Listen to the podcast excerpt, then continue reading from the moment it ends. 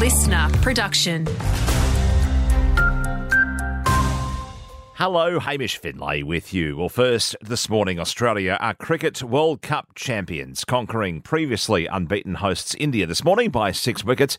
Travis Head, the hero, belting 137 from just 120 balls to seal a sixth one day crown. We'll have more in sport.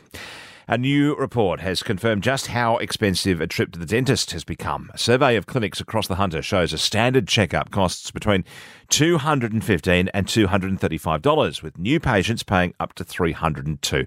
James Gillespie from Clean Bill says it means a lot of us are skipping appointments. Just under 83,000 Australians per year are ending up in hospital with potentially preventable dental conditions. 46.9% of Australians don't have private extras cover, and that means when you're faced with a situation where you have to choose between going to the dentist or making rent, they're increasingly choosing not to go to the dentist.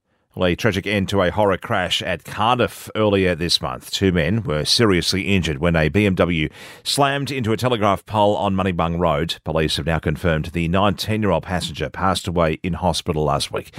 The 35 year old driver remains in a serious condition. Exhausted nurses at Maitland Hospital will hold a one hour rally this morning. They're highlighting ongoing staffing concerns at the hospital, including critical shortages and a lack of like for like replacements. There won't be any disruption to services. The staff will be striking in their own time, along with staff on their rostered day off. And tens of thousands have braved the long lines and heat to catch a glimpse of legacy and serving military aircraft at Williamtown Air Force Base yesterday. The static displays and access to some of the larger aircraft followed from Saturday's flying display that captivated crowds along the coastline. Plenty there for older enthusiasts as well as the next generation. Going into all the planes and um, seeing the two F 18s and the F-35. It was cool.